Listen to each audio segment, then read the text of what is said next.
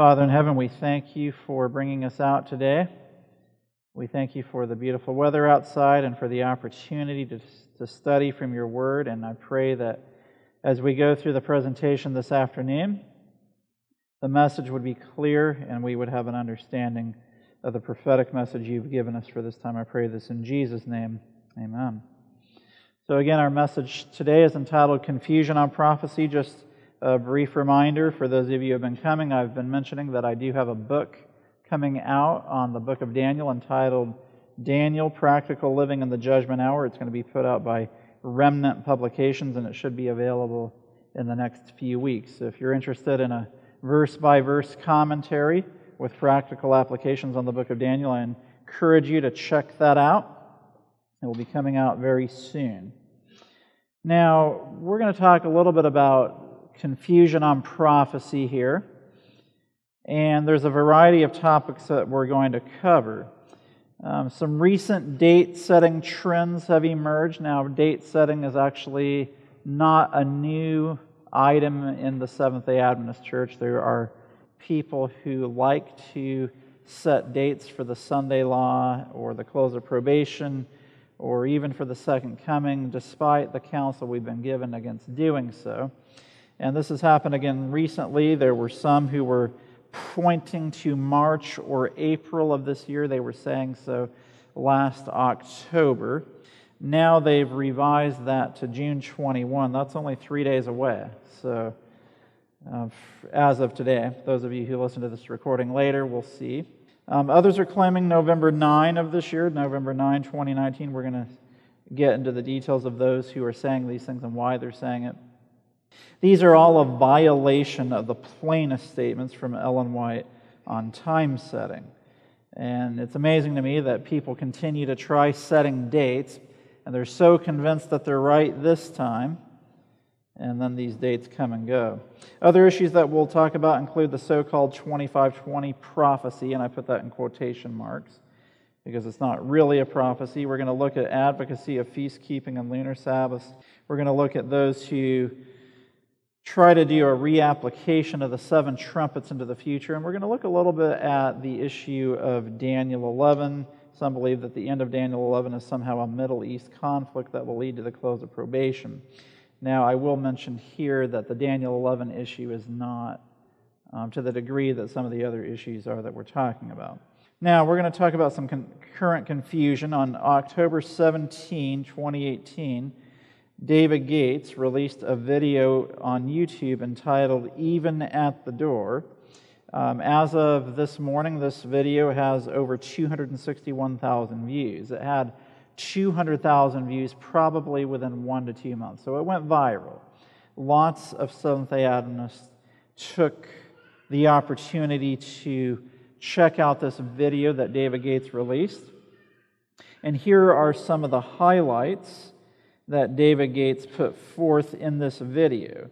And there's a reason why this video went viral. It wasn't a little video that said, hey, go out and do mission work and be on fire for the Lord. No, it had some pretty explosive claims in the video. And here's what he says. At the twenty fifteen General Conference session in San Antonio, the Seventh-day Adventist Church voted a change in its belief about the writings of Ellen G. White that constitutes a rejection of her writings. And he says that the General Conference at least do not consider her writings to be inspired anymore. That's his charge in the video. That's obviously not what I believe, but that's what he says. He promotes a, an idea of three and a half years from the rejection of the testimony of Jesus. So he says the testimony of Jesus was rejected in July of twenty fifteen, so we'll have three and a half years from that point. And he says there's some analogies for this three and a half year prophecy that he put out. Um, he, I don't think he calls it a prophecy, but it was. Um, he says there were three and a half years from the death of Jesus to the stoning of Stephen, and that's true. And he also mentions that there's three and a half years from the initial surrounding of Jerusalem to its destruction, and that's also true, but that doesn't have anything to do with what happened in San Antonio in twenty fifteen, but he thinks it does. Now, he describes this in further detail. So there's this vote on the change of wording for the spirit of prophecy in July of twenty fifteen. Now, what's a little bit confusing is he doesn't start his three and a half year timeline in July of twenty fifteen. He starts it on September twenty-third of twenty fifteen, which he says was the Day of Atonement according to the Jewish calendar of that year, which incidentally coincided with Pope Francis coming to the United States. And it was the very next day, September twenty-fourth of twenty fifteen, that Pope Francis addressed a joint session of Congress. Now, we as Seventh-day Adventists who believe in Bible prophecy would all agree that that was a big deal prophetically when Pope Francis addressed a joint session of Congress. I'm not here to minimize the significance of that. That was a significant prophetic milestone, reminding us that what we have always taught as Seventh-day Adventists from Revelation thirteen about the first beast and the second beast, namely the Roman Church state and the and Protestant America, how what we're saying about Revelation thirteen is right on the money when we see what happened on September twenty-fourth of two thousand fifteen. But David Gates takes it farther than that, um, because we didn't hear anything about a Sunday law in that joint session of Congress. But David Gates claims that Rome invaded America on this date in history. So he says that September twenty-third to September twenty-fourth, this is the date that Rome invades America in history. Now, believe it or not, you know this to be true, but many conservative Seventh-day Adventists get caught up in this kind of sensational thinking. You know it's true. This is very captivating to consider. Oh, wow, Rome invaded America. We have three and a half years from this point. But again, I'm, I'm left scratching my head a little bit if we're saying three and a half years from when Testimony of Jesus is rejected, which it wasn't, but then we go two months, two and a half months later before we start the timeline. There's some things that just don't add up. So rather than starting his three and a half year timeline from the date of the vote at the G C session, he starts it on September twenty-third. Uh, the address was on September twenty-fourth, and he says in the video that three and a half years from that date in September takes you to March or April of twenty nineteen. And he says in the video that he is not time setting. Now, David Gates is a sincere man, and when he says that he's not time-setting, he honestly believes that. But that's time-setting. If you say that a Sunday law is going to happen in March or April of twenty nineteen, and he says this in October of twenty eighteen, that is time-setting. Now, I shared this at G Y C um, in late December, early January, and so this was still future to see what would happen in March or April, but I was very certain that nothing was going to happen in March or April, because if you set a date for something, it's not going to happen, because the Lord tells us not to set dates. So if you wanted the Lord to come, or for a Sunday law to come in March or April, don't set a date for it, but just for whatever that's worth. Now, he teaches, and you heard this mentioned last night in the evening meeting, so he believes that we have been living in the judgment of the living since September of twenty fifteen. And he said that around March or April of twenty nineteen, there would be a national Sunday law and probation will close for Seventh-day Adventists. Now, let me just back up here. So now, obviously, these months came and went. We're in June of twenty nineteen, June eighteenth to be specific. Now, what happens here is, and I'll probably mention this a little bit later, but David Gates was connecting with another Seventh-day Adventist pastor out in California, and that Seventh-day Adventist pastor set a date for March tenth of twenty nineteen for the Sunday law. David Gates was saying March or April, this pastor using the same methodology, Pope coming to America and so forth, came to the date of March tenth, and when March tenth came and went, he obviously had some explaining to do, this other pastor. Now, I, David Gates hasn't said anything publicly that I'm aware of about March or April coming and going. But this other pastor that David Gates shared links to his videos on in the video, he came out with a response after March tenth came and went, and what he said is, is that probation closed for the leadership of the Seventh-day Adventist Church on March tenth. but that there will be a Sunday law by the close of the spring of this year, which would be June twentieth. And so he said on his latest video that if there isn't a Sunday law by June twenty-first, which is the first day of summer, that he will make a public apology to the Seventh-day Adventist Church for being incorrect. Well, he's got three days. And so we'll see where we are three days from now and if he'll make that public statement. But this is clearly time-setting. Um, now, again, the whole thing that initiated David Gates to make this video is he says that the Seventh-day Adventist Church rejected the testimony of Jesus at the San Antonio General Conference session in twenty fifteen based on a change of the wording of their statement. Now, I took the time to watch the whole video. I don't encourage you to do so, but I did so because I was making a presentation on it.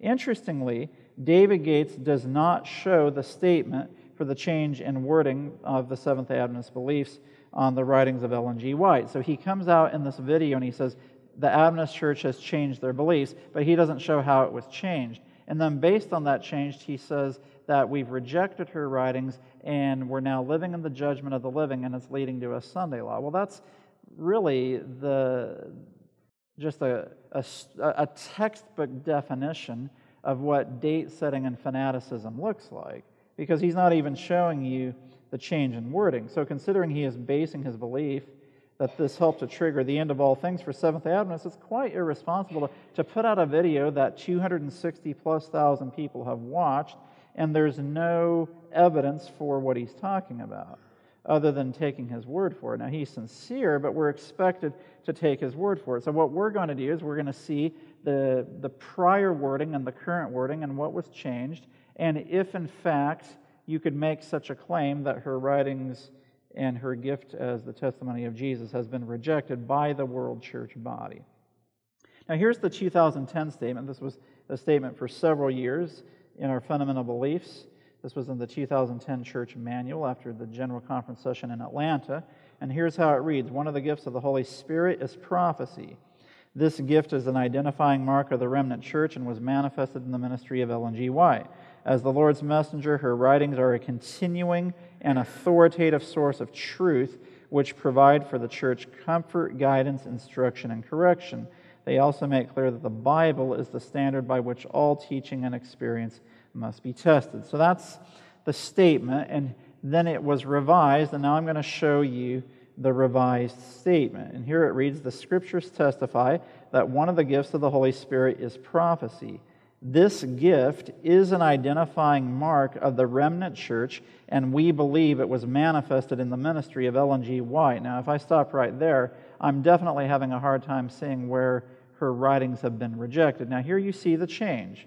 Um, it, it says, her writings speak with prophetic authority and pro- provide comfort, guidance, instruction, and correction to the church. They also make clear that the Bible is the standard by which all teaching and experience must be tested. So if you do a, a quick comparison, the previous statement said her writings are a continuing and authoritative source of truth. Now it says her writings speak with prophetic authority. Now David Gates took objection to the change from being an authoritative source of truth to speaking with prophetic authority. But, you know, if you really want to split hairs, you can split hairs. But if we're saying that her writings speak with prophetic authority and that this gift is an identifying mark of the remnant church, I fail to see how this is a rejection of her writings.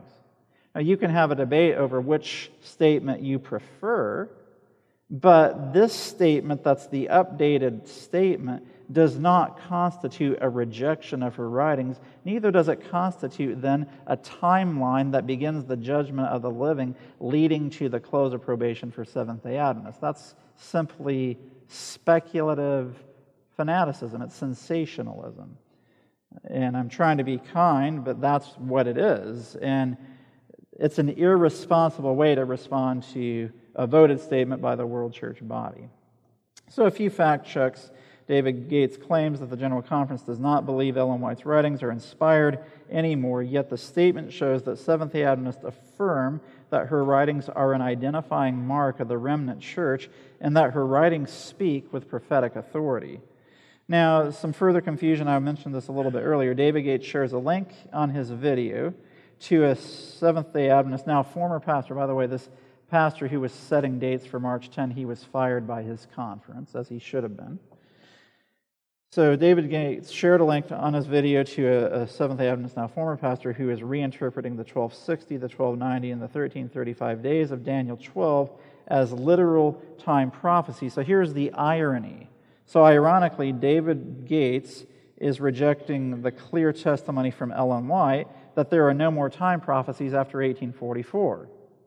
So he says that the church has rejected Ellen White as the testimony of Jesus, and yet he's ignoring her counsel about no more time prophecy after eighteen forty-four. So who's really rejecting the testimony of Jesus? So that's the irony, and I'm sure he doesn't intend to be rejecting her writings. He's sincere, but you can be sincere and be sincerely wrong, as many of these offshoot movements are. Now, David Gates also claimed that the compliance document that was voted at the annual council, at this last annual council, which has a series of disciplinary measures for entities of the church that are out of compliance with voted decisions of the world church, David Gates claimed that this document would allow the General Conference to disfellowship local church members. Now, if you understand how the church structure works, you would know that there's no way that could happen. And a clear reading of the document says no such thing. It's not in the document, and the General Conference doesn't even have the power to disfellowship a, a local church member. So there were just some very dubious, speculative, and irresponsible claims in the video that, unfortunately, because it was coming from David Gates, who is respected by many as a zealous missionary throughout the world, um, it was perhaps more accepted than it should have been. One of the other things that was disturbing in the video was he kept saying things such as, "The Lord has shown me." And he would say that in reference to March or April of twenty nineteen and the whole thing that he set up. And it's like he was talking as if he was a prophet. Now, he may say he's not, but who? Why would you say, "The Lord has shown me"? Um, that's language that we would typically reserve for a prophet. Now, let's see what Ellen White says about time prophecies. So just a few statements that we're going to look at. This is Selected Messages, Volume two, page eighty-four, written in eighteen ninety-seven. "There will always be false and fanatical movements made by persons in the church who claim to be led of God." And let me stop right there. Guess what? I hate to break it to you, but there's always going to be fanaticism in the church. Just the way it is.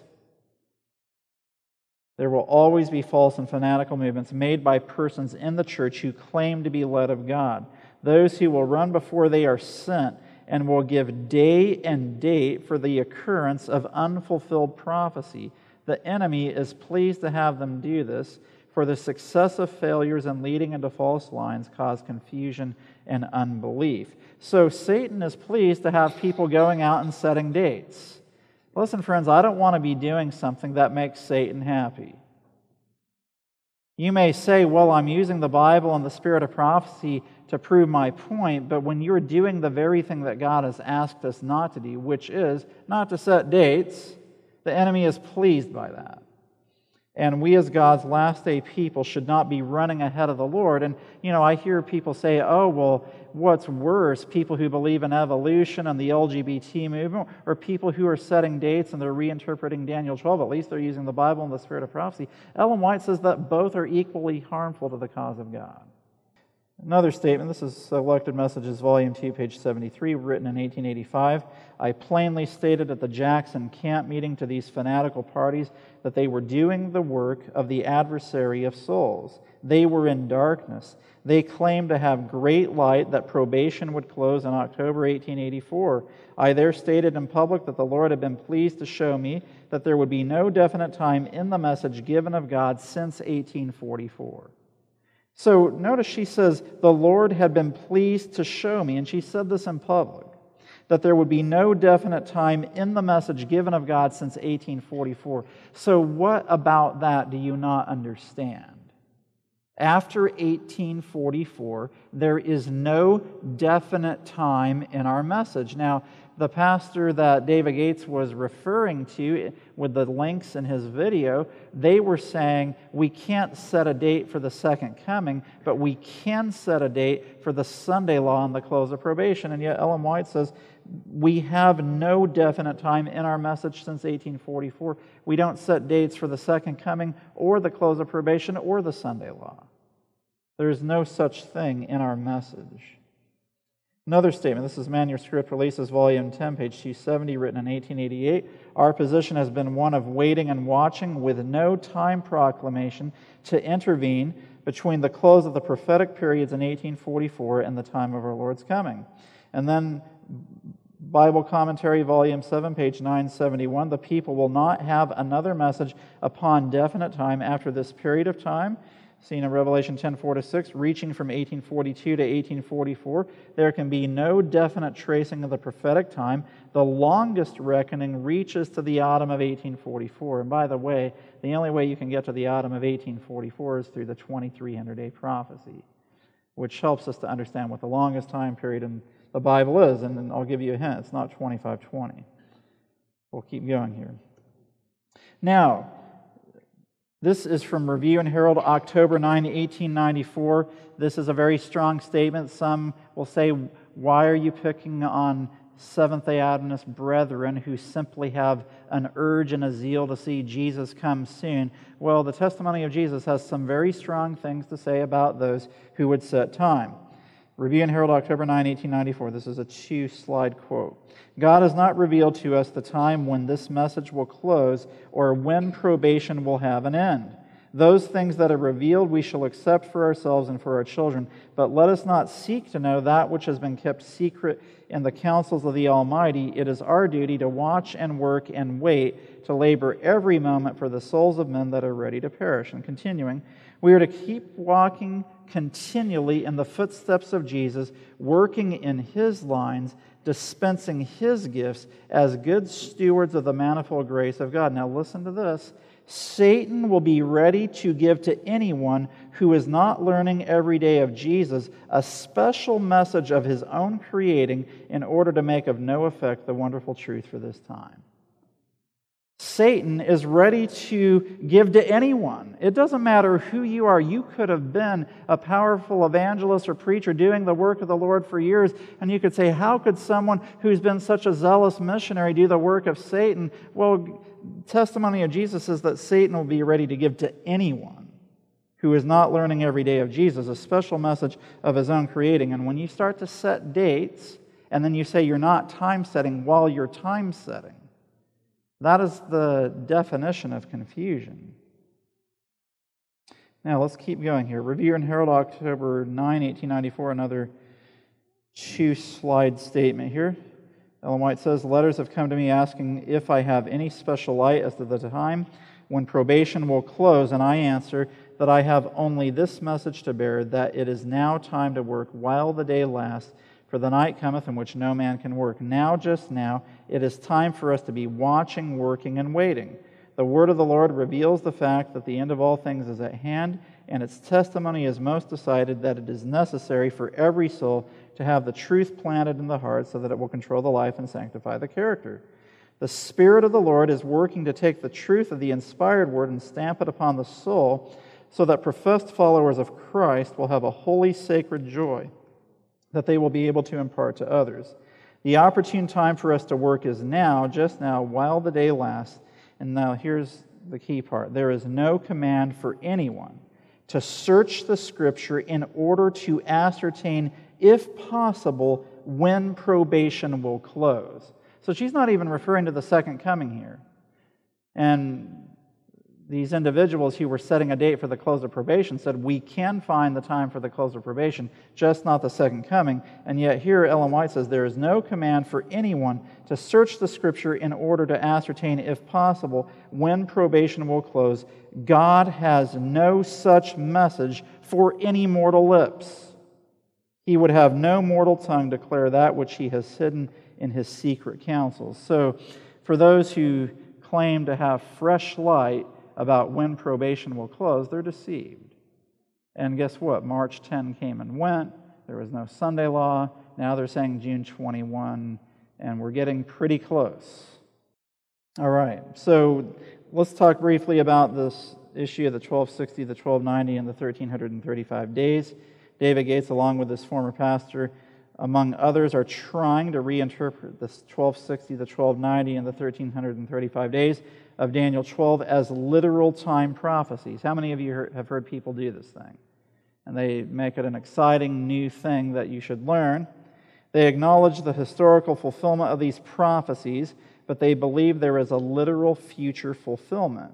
And they use this statement from Ellen White, which is letter one sixty-one, July thirtieth, nineteen oh three, which says, "Let us read and understand the twelfth chapter of Daniel. It is a warning we shall all need to understand before the time of the end." Sure, I agree with that. Um, that doesn't mean that you reinterpret the, the time prophecies after eighteen forty-four. But yeah, Daniel twelve is very important for Seventh-day Adventists, especially when you look at the first four verses of that chapter. This statement is used as justification for the new understanding of futurism that is being promoted. And what they teach, and this is true, Daniel twelve and Revelation ten are closely linked. We see some connections between Daniel twelve, where Christ swears by himself, and he does so in Daniel twelve and in Revelation chapter ten. So there's a connection between the Second Advent movement being raised up in Revelation ten and uh, the time prophecies in Daniel twelve. Now, in Revelation chapter ten, verse eleven, when you come to the end of the chapter, after you see Christ raising up the Second Advent movement and then the Second Advent movement going through the great disappointment where they eat the the scroll, and it's sweet in the mouth and bitter in the belly, then the message is to the Second Advent movement, thou must prophesy again. Now, those who are promoting this dual fulfillment of prophecy say that prophesying again means that the prophecies of Daniel twelve have a dual application because of the phrase, thou must prophesy again. That is not what that phrase means. What that phrase means is that there must be a wider proclamation of now what we would call the three angels' messages, because the, the Second Advent movement had proclaimed the first and the second angels' messages leading up until October twenty-second, eighteen forty-four, but the third angel's message could not be proclaimed until Christ entered into the most holy place on October twenty-second. So when the angel says, thou must prophesy again, the reason he says that is because the third angel's message has not yet been proclaimed by the Advent movement. It's not because there's going to be a reapplication of the time prophecies. That should be pretty obvious if you study Daniel and Revelation. Now, if you look at what Ellen White says about the thirteen thirty-five days, she doesn't say a whole lot, but she has this one statement in Manuscript Releases, Volume five, page two oh three, and I'm just going to read the second paragraph in the interest of time.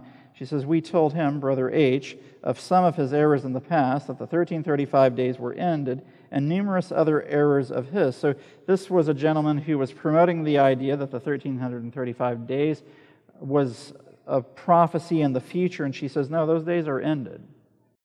Let's look at the true meaning of Daniel chapter twelve as we move along here. You know, Daniel chapter twelve, verses one through four, is a continuation of the prophecy of Daniel ten and eleven. Daniel chapter twelve, verse one, we read, and at that time shall Michael stand up, the great prince, which standeth for the children of thy people.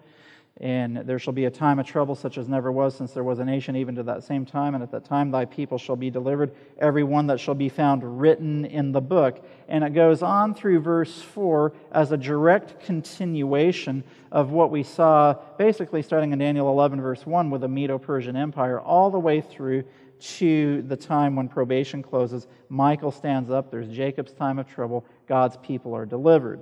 And then we see that the book of Daniel will be sealed and closed up until the time of the end.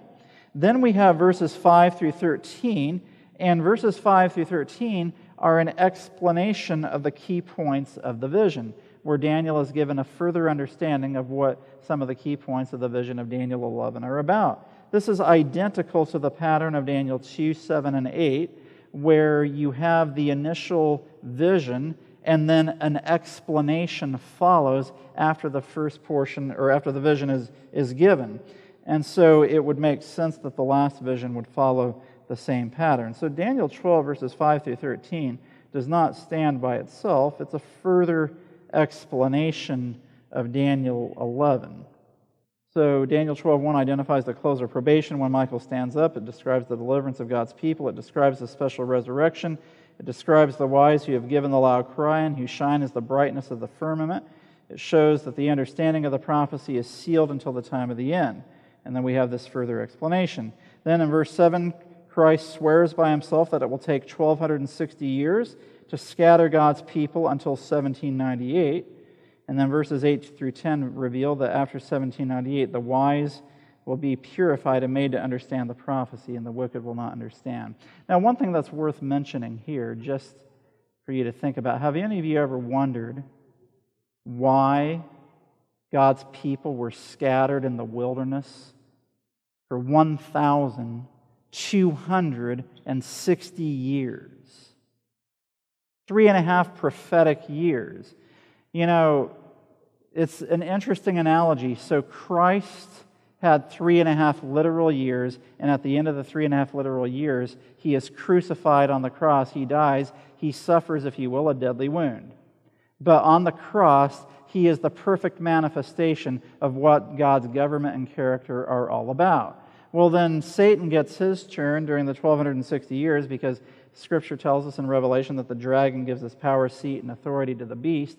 And so he doesn't get three and a half literal years, he gets three and a half prophetic years. And at the end of the three and a half prophetic years, he suffers a deadly wound. But at the end of the three and a half prophetic years, we have this special event described as the French Revolution in Revelation eleven, where we see total anarchy, chaos, the guillotines, people turning each other in. Nobody could trust anybody. They worship the goddess of reason. God is done away with. And if you understand what's happening here, at the end of the twelve sixty years during the French Revolution, this is a picture of what heaven would have become if Satan had defeated Christ in heaven. So the twelve sixty years culminating in the French Revolution are a picture of what the principles of Satan's government are truly about. So then God could be vindicated to begin a judgment in heaven after the twelve sixty years because he's shown on earth what his government is like, but then Satan demonstrates what his government is like for three and a half prophetic years after Christ's death on the cross, and then when the judgment begins, God can then turn around and say, now it's my turn. Now I'm going to show what my government is like through the lives of my people, and when that demonstration is accomplished, I'll be vindicated to finish the judgment. So just something to think about. So we keep going. Verse eleven connects to Daniel eleven thirty-one, when the daily is taken away and the abomination of desolation is set up. That's five oh eight. So the twelve ninety and thirteen thirty-five extend from five oh eight to seventeen ninety-eight and five oh eight to eighteen forty-three, respectively. And this blessing that comes to those who come to the end of the one thousand three hundred thirty-five days means that those who are alive during the time of the Millerite movement, of the Second Advent movement, will receive a special blessing. So what's the significance of seventeen ninety-eight and eighteen forty-three? seventeen ninety-eight is the beginning of the time of the end until the second coming of Jesus. eighteen forty-three is the year the Millerites originally believed that Jesus would come. There is a special blessing for those who were alive at that time. So God wants us to understand that Daniel and Revelation are pointing to seventeen ninety-eight and eighteen forty-three forty-four as the focal points of prophetic history. Now, just in case you have counted, we find at least nine times, and you see the verses on the screen, that prophecy points us to seventeen ninety-eight. That's important. That's something that we as Seventh-day Adventists need to understand. And then I've read the statement already about the one thousand three hundred thirty-five days that were ended. Now here's their argument for the days in Daniel twelve, verses eleven and twelve being literal. They say that the Hebrew word for days in Daniel twelve, verses eleven and twelve is different than the times found in Daniel seven twenty-five and Daniel twelve, verse seven, um, and for the evenings and mornings in Daniel eight fourteen. Now that's true, but and they also say it's the same word throughout the Old Testament to describe literal days. That's also true. So thus they believe that the twelve sixty, the twelve ninety, and the one thousand three hundred thirty-five days must also represent literal time in addition to prophetic time. However, The Hebrew word for days in Daniel twelve is the same as found in Numbers fourteen thirty-four and Ezekiel four six, which are the two key verses from the Old Testament that we use to prove the day for year principle. So just because the word for days in Daniel twelve is the same as the word for literal days throughout the Old Testament, well, guess what? So, are the, so is the, the word in Numbers fourteen thirty-four and Ezekiel four six, and we use that, and Ellen White verifies that as our basis for the day-year principle. And other, furthermore, the word for days in the Greek in Revelation eleven two and twelve six is the same word used to describe literal days in the New Testament, but we understand those to be prophetic days, not literal days. And the word for months in Revelation eleven verse three and thirteen five is also used to describe literal months in the New Testament, yet we use that as prophetic time in those passages as well. So Ellen White makes it very clear there's no more prophetic time after eighteen forty-four. Those who are trying to make the twelve sixty, the twelve ninety, and the thirteen thirty-five literal time prophecies are going against her clear counsel. So that, that's my point on that section. We're going to move on now to the issue of Jeff Pippenger and the twenty-five twenty. Jeff Pippenger is a leader of a ministry in Arkansas known as Future for America, and now he's actually the leader of a church called Truth Triumphant, or Church, or yeah, Church Triumphant. And he and others have been proclaiming a twenty-five twenty so-called prophecy for several years. How many of you have been exposed to Jeff Pippenger? Several of you. And again, as th- this is kind of similar to the anti-Trinitarian movement from my experience. What I talked about with David Gates, that's maybe a little bit different. It's um, someone out there trying to set dates for the close of probation. The dates come and go, and then they start doing other things. But the anti-Trinitarian movement is more of a of a movement that has this core belief that they stick to, and they come into the churches and try to infiltrate and to get others to buy into it. Same thing with Jeff Pippenger and his movement. They have this core belief system, twenty-five twenty, among other things, and then they try to come into the churches, infiltrate, and get people to buy into it because they will find that many of the churches are sleeping spiritually, and when they come in with the Bible and the spirit of prophecy, it will wake up a few people to say, oh yeah, I need to study the Bible. I need to study the spirit of prophecy, and these people are doing it. They're on fire for the Lord. I'm going to follow what they're saying.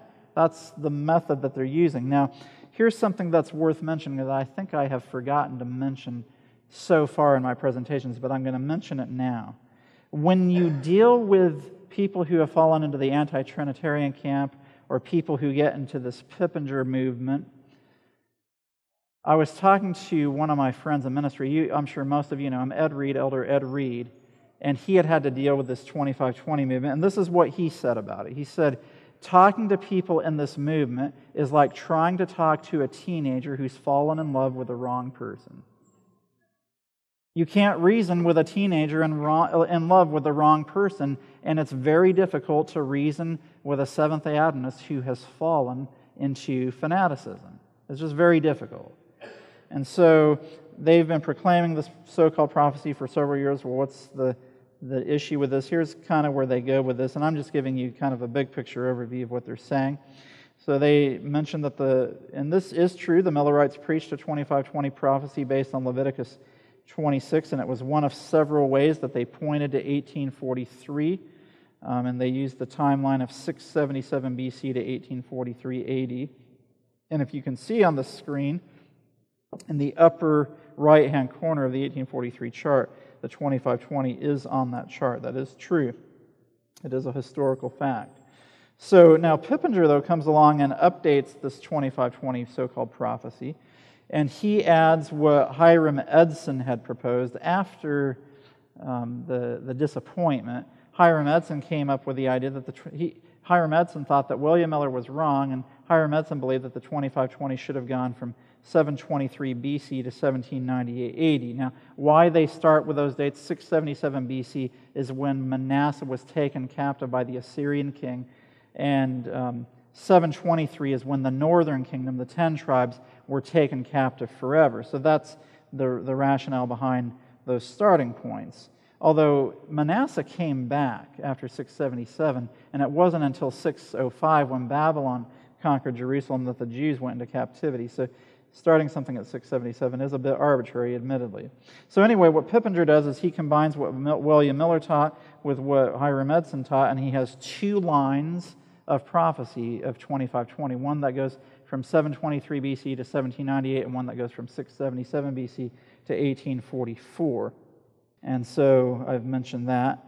And so Pippenger and associates began teaching that this is a testing truth for modern Adventism. Now, there's a number of things that they say out there, but one of the things that they do that's really kind of strange is they take the Bible verse that talks about line upon line, and rather than using that to say that that means line upon line through Scripture, they say that also refers to a prophetic line stretched, for example, from seven twenty-three B C to seventeen ninety-eight or six seventy-seven B C to eighteen forty-four. So you have line upon line.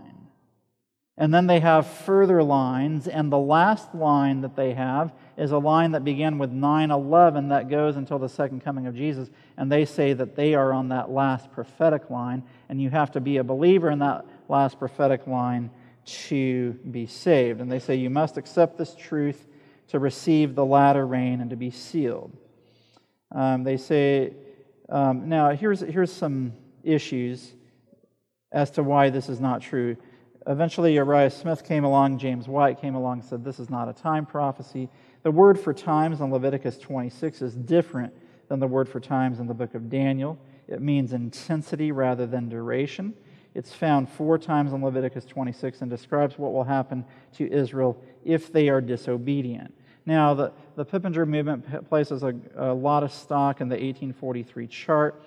Ellen White says this of the eighteen forty-three chart in Early Writings seventy-four, I have seen that the eighteen forty-three chart was directed by the hand of the Lord, and sh- that it should not be altered, that the figures were as he wanted them, that his hand was over and hid a mistake in some of the figures, so that none could see it until his hand was removed. So they really go to town with this idea that the eighteen forty-three chart should not be altered, and the twenty-five twenty was on it. However, Ellen White says also in Spalding McGann Collection, page one, paragraph three, she says, I saw that the truth should be made plain upon tables, that the earth and the fullness thereof is the Lord's, and that necessary means should not be spared to make it plain.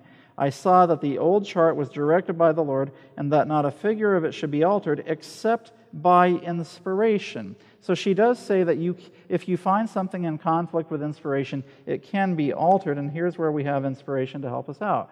Great Controversy, page three fifty-one. Ellen White says, the experience of the disciples who preached the gospel of the kingdom at the first advent of Christ had its counterpart in the experience of those who proclaimed the message of his second advent. As the disciples went out preaching, the time is fulfilled, the kingdom of God is at hand, so Miller and his associates proclaimed that the longest and last prophetic period brought to view in the Bible was about to expire, that the judgment was at hand, and the everlasting kingdom was to be ushered in. Now, Pippenger and friends would say, see, she's referring to the twenty-five twenty here. But she doesn't name it, and then she goes on to say what she's talking about in the next paragraph. The preaching of the disciples in regard to time was based on the seventy weeks of Daniel nine. The message given by Miller and his associates announced the termination of the twenty-three hundred days of Daniel eight fourteen, of which the seventy weeks form a part. The preaching of each was a, was based upon the fulfillment of a different portion of the same great prophetic period. So Ellen White says, Miller and his associates proclaimed the longest and last prophetic period. Next sentence or two, she says, it was the announcement of the termination of the twenty-three hundred days. Now, context is key. If Ellen White wanted you to believe that the longest and last prophetic period proclaimed by Miller was the twenty-five twenty, she would have said so, especially if it was going to be a testing truth. But she didn't say that. She said it was the twenty-three hundred days. Going on, Volume seven of Bible Commentary nine seventy-one, I read this statement earlier. Last sentence says, the longest reckoning of prophecy reaches to the autumn of eighteen forty-four. And the twenty-three hundred day prophecy is how we get to the autumn of eighteen forty-four based on our understanding of the anti-typical Day of Atonement being on October twenty-second. twenty-five twenty cannot get you to October. So the Jeff Pippenger deception, Jeff Pippenger has been disfellowshipped from the Seventh-day Adventist Church. His deception has deepened as time has gone on. He now claims to be a modern prophet to the Seventh-day Adventist movement, similar to Victor Huteff's claim from the Shepherd's Rod. He has now formed a new church called the Church Triumphant. I was talking to one of my friends recently who had been associated with Pippenger for a while and then moved away from Pippenger after a number of errors Pippenger started teaching, including that they were not to have a message for non-Adventists, that it was only for Adventists. And there are apparently three hundred baptized members of this Church Triumphant. Pippenger refers to this as Gideon and his three hundred. So it's a bit of a problem. And he is teaching that probation will close for Seventh-day Adventists on November ninth, twenty nineteen. So it's eleven nine instead of nine eleven. So um, there's no inspired evidence as to why we would have close of probation on November ninth. I saw a video recently where he and one of his key um, associates who's teaching this message with him were, were giving a message to their followers of what they should do if November ninth doesn't work out and how they should respond to it. Well, if you're already giving a message about what to do if it doesn't work out, that's kind of a bad sign. So that's we're going to move on from Pippenger. There's the feast-keeping deception. Some Seventh-day Adventists teach that the feast Sabbaths are binding for us to keep as much as the seventh-day Sabbath. They teach that in order to be sealed, they teach we must keep the feast. You know, these things seem to come in waves. Right now, the anti-Trinitarian movement seems to be the big thing. I suspect that if time should last, the feast-keeping thing may come back around. Here's one of their favorite statements, Patriarchs and Prophets, page five forty. At these yearly assemblies, the hearts of old and young would be encouraged in the service of God, while the association of the people from the different quarters of the land would strengthen the ties that bound them to God and to one another. Well would it be for the people of God at the present time to have a feast of tabernacles, a joyous commemoration of the blessings of God to them. Now, Ellen White is making reference to the feasts that the Jews would go to Jerusalem to attend, including the Feast of Tabernacles, and she said, these are kind of like the camp meetings we would have today, and it would be well for us to have something like that now. But they're saying, no, we should be keeping a Feast of Tabernacles. Now, if you turn your Bibles to Colossians two, you have this famous passage where it says, blotting out the handwriting of ordinances that was against us, and so forth. Ellen White refers to this passage in Manuscript forty-three, eighteen eighty-seven, and says the laws of sacrificial offerings were typical and were enforced until type should reach its antitype in the greater and holy perfect sacrifice of Jesus Christ. These sacrifices and services of the temple were to cease with the perfect offering of Christ himself as the Lamb without blemish. These sacrifices were abolished at the cross. This handwriting of ordinances our Lord did blot out and take away and nail to his cross. So if you want to know what was blotted out at the cross in Colossians two, it's the ceremonial law. And then specifically referring to the Passover, I'm just going to go down towards the end where it says, as he ate the Passover with his disciples, this is Desire of Ages six fifty-two, as he ate the Passover with his disciples, he instituted in its place the service that was to be the memorial of his great sacrifice. That's the foot washing service. The national festival of the Jews was to pass away forever. The service which Christ established was to be observed by his followers in all lands and through all ages. So communion, foot washing, the eating of unleavened bread, that's the communion service that we partake in now. That's not feast keeping. That's remembering Christ's sacrifice on our behalf. The national festival of the Jews, namely the Passover, was to pass away forever because the ceremonial law was done away with on the cross. So feast-keeping, don't get into that. That's not our message. That's not the message for this time. Just briefly, we're going to talk about the issue of the trumpets. Some are trying to make the trumpets part of the seven last plagues and say they have a future fulfillment. When we look at the historical fulfillment of the trumpets, Revelation eight, verses seven through thirteen describe the first four trumpets, which are judgments on Western Rome, and they culminate with the fall of the Western Roman Empire in four seventy-six A D. Revelation nine describes the fifth and the sixth trumpets, which are judgments on the Eastern Roman Empire carried out by the Ottoman Turks. And in the fifth, sixth, and seventh trumpets, we have the first, second, and third woes. These three woes correlate with the last three trumpets. The fifth trumpet was from July twenty-seventh, twelve ninety-nine to fourteen forty-nine, and the sixth trumpet went from July twenty-seventh, fourteen forty-nine till August eleventh, eighteen forty, in harmony with the time prophecy of Revelation nine fifteen of one hour, one day, one month, and one year, which is three hundred ninety-one years and fifteen days. Ellen White makes reference to this prophecy that Josiah Litch came to an understanding of shortly before its fulfillment. She comments on it in Great Controversy three thirty-four. In the year eighteen forty, another remarkable fulfillment of prophecy excited widespread interest. Two years before, Josiah Litch, one of the leading ministers preaching the Second Advent, published an exposition of Revelation nine, predicting the fall of the Ottoman Empire. According to his calculations, this power was to be overthrown in, quote, A D eighteen forty, sometime in the month of August, end quote. And only a few days previous to its accomplishment, he wrote, quote, allowing the first period, one hundred fifty years, to have been exactly fulfilled before Diocozes ascended the throne by permission of the Turks, and that the three hundred ninety-one years, fifteen days commenced at the close of the first period. It will end on the eleventh of August, eighteen forty, when the Ottoman power in Constantinople may be expected to be broken, and this, I believe, will be found to be the case, end quote. Now, notice what she says. At the very time specified, Turkey, through her ambassadors, accepted the protection of the Allied powers of Europe and thus placed herself under the control of Christian nations. The event exactly fulfilled the prediction. Now, there are some today who say, oh, Josiah Litch gave up his belief in that, so we don't need to believe it either. And Ellen White was just commenting on what happened historically, but the three hundred ninety-one years and fifteen days isn't something for us to follow. And yet, Josiah Litch not only gave up his belief on August eleventh, eighteen forty, he also gave up his belief in the twenty-three hundred days on October twenty-second, eighteen forty-four, and we still believe in that. And Ellen White is verifying this. She says that it's a remarkable fulfillment of prophecy, and she says that, that the event exactly fulfilled the prediction. The seventh trumpet sounds in Revelation eleven, fifteen through nineteen. It commences in eighteen forty-four with a judgment. You see in verse nineteen of Revelation eleven where it says, the temple of God was open in heaven, and there was seen in his temple the Ark of His Testament. And this culminates with the judgment on Papal Rome with the outpouring of the seven last plagues. So the trumpets, first four tru- trumpets, judgments on Western Rome. Fifth and sixth trumpets are a judgment on Eastern Rome. The seventh judgment is a judgment on Papal Rome.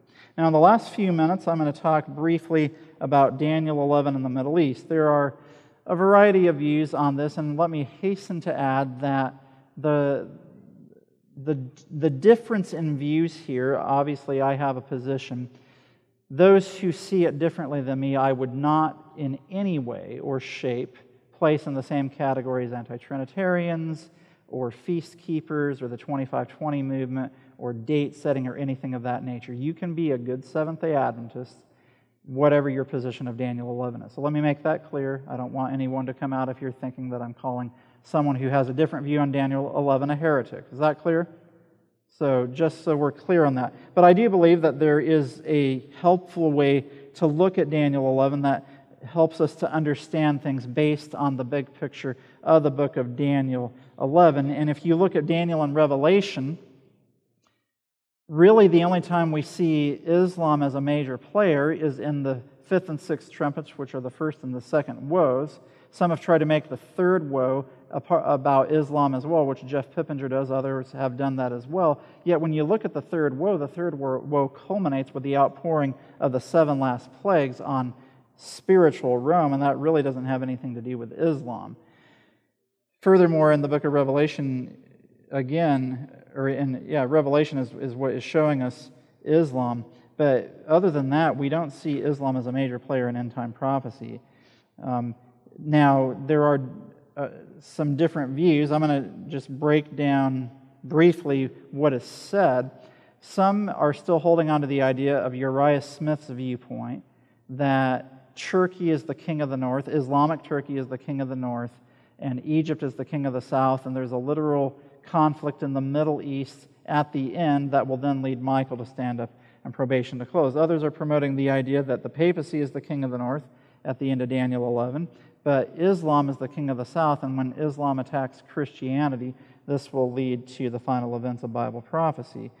Um, my position happens to be that the papacy is the king of the north at the end of Daniel eleven. It receives a deadly wound in verse forty by atheistic France, who pushes at him, and then the papacy has a comeback. He enters into the glorious land, which is the territory of the Christian church, seemingly conquers the whole world, and he plants the tabernacles of his palace between the seas and the glorious holy mountain, the glorious holy mountain representing God's end-time remnant people, the one hundred forty-four thousand, and the sea representing the people of the world who've received the mark of the beast. And based on that attack of God's people, Michael then stands up to deliver his people, everyone whose name is found written in the book.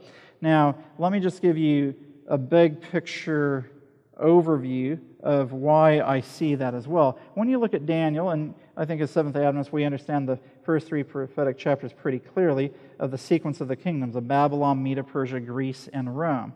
Media, or, and then Babylon is missing in the last two prophecies. But all of these four major prophecies lead to a climactic, apocalyptic event. In Daniel chapter two, it's the second coming of Jesus when the stone strikes the image. In Daniel chapter seven, it's the beginning of the judgment in heaven, where thrones are cast down, the Ancient of Days did sit. In Daniel chapter eight, it's the cleansing of the sanctuary. And in Daniel chapter eleven and twelve, it's Michael standing up and probation closing. Now here's what you see when you look at that outline from the book of Daniel in a big picture perspective. Daniel two shows us that Jesus is coming again. But Daniel seven shows us that in order for Jesus to come again, there must be a judgment in heaven first, which, based on our understanding of Daniel eight fourteen, begins in eighteen forty-four. And so in order for the judgment in heaven to be finished, the sanctuary in heaven must be cleansed. And Daniel eleven shows us that when the sanctuary in heaven is cleansed, Michael stands up and probation is closed. And so the focal point of prophetic history in the book of Daniel really is between eighteen forty-four and the close of probation's second coming, and that's the period of time that we are living in. So when I look at the end of Daniel eleven, what I would expect to see is that the end of Daniel eleven is describing the events that take place that correspond to how God's people are cleansed from sin so that the sanctuary in heaven above can be cleansed from sin, because Ellen White says in Maranatha, page two forty-nine, that there must be a purifying of the hearts of God's people here upon earth in harmony with Christ's cleansing of the sanctuary in heaven. So when I see the King of the North entering into the glorious land, trying to surround the glorious holy mountain, that's the final conflict in earth's history where God's people go through the final purification to be a demonstration that when Michael stands up and they will pass through the great time of Jacob's t- trouble, they will be a demonstration that God has cleansed his sanctuary in heaven by cleansing his people from sin, by writing his law into their hearts and minds. That's why I don't believe that the end of Daniel eleven is about a Middle East regional conflict. I believe that the end of Daniel eleven is describing what happens with respect to the antagonistic power towards God's people, which is the papacy, who the dragon gave his power, seat, and authority to, and then he went to make war with the remnant of her seed, which keep the commandments of God and have the testimony of Jesus. So at the end of the world, the target of the papacy, the king of the north, who receives his power, seat, and authority from Satan, his target is God's people. And so we're not waiting for Islam to move or for Turkey to do something. We're not even really waiting for the Pope to make his move. We're waiting for God's people to be ready so that when the papacy makes its final onslaught with a Sunday law and surrounds God's people with the death decree, when Michael stands up, he will have a people that he can stand up to deliver. That's what I see happening in the book of Daniel. So why don't we close with a word of prayer. Father, we thank you for this time. Thank you that you have given us the more sure word of prophecy. May we follow that sure word as a light that shines in a dark place. May we stay connected to Jesus. May we not be confused by date setting and false fanatical movements. May we follow you and be found faithful when you come. I pray this in Jesus' name. Amen. This media was brought to you by Audioverse, a website dedicated to spreading God's word through free sermon audio and much more. If you would like to know more about Audioverse, or if you would like to listen to more sermons, please visit w w w dot audioverse dot org.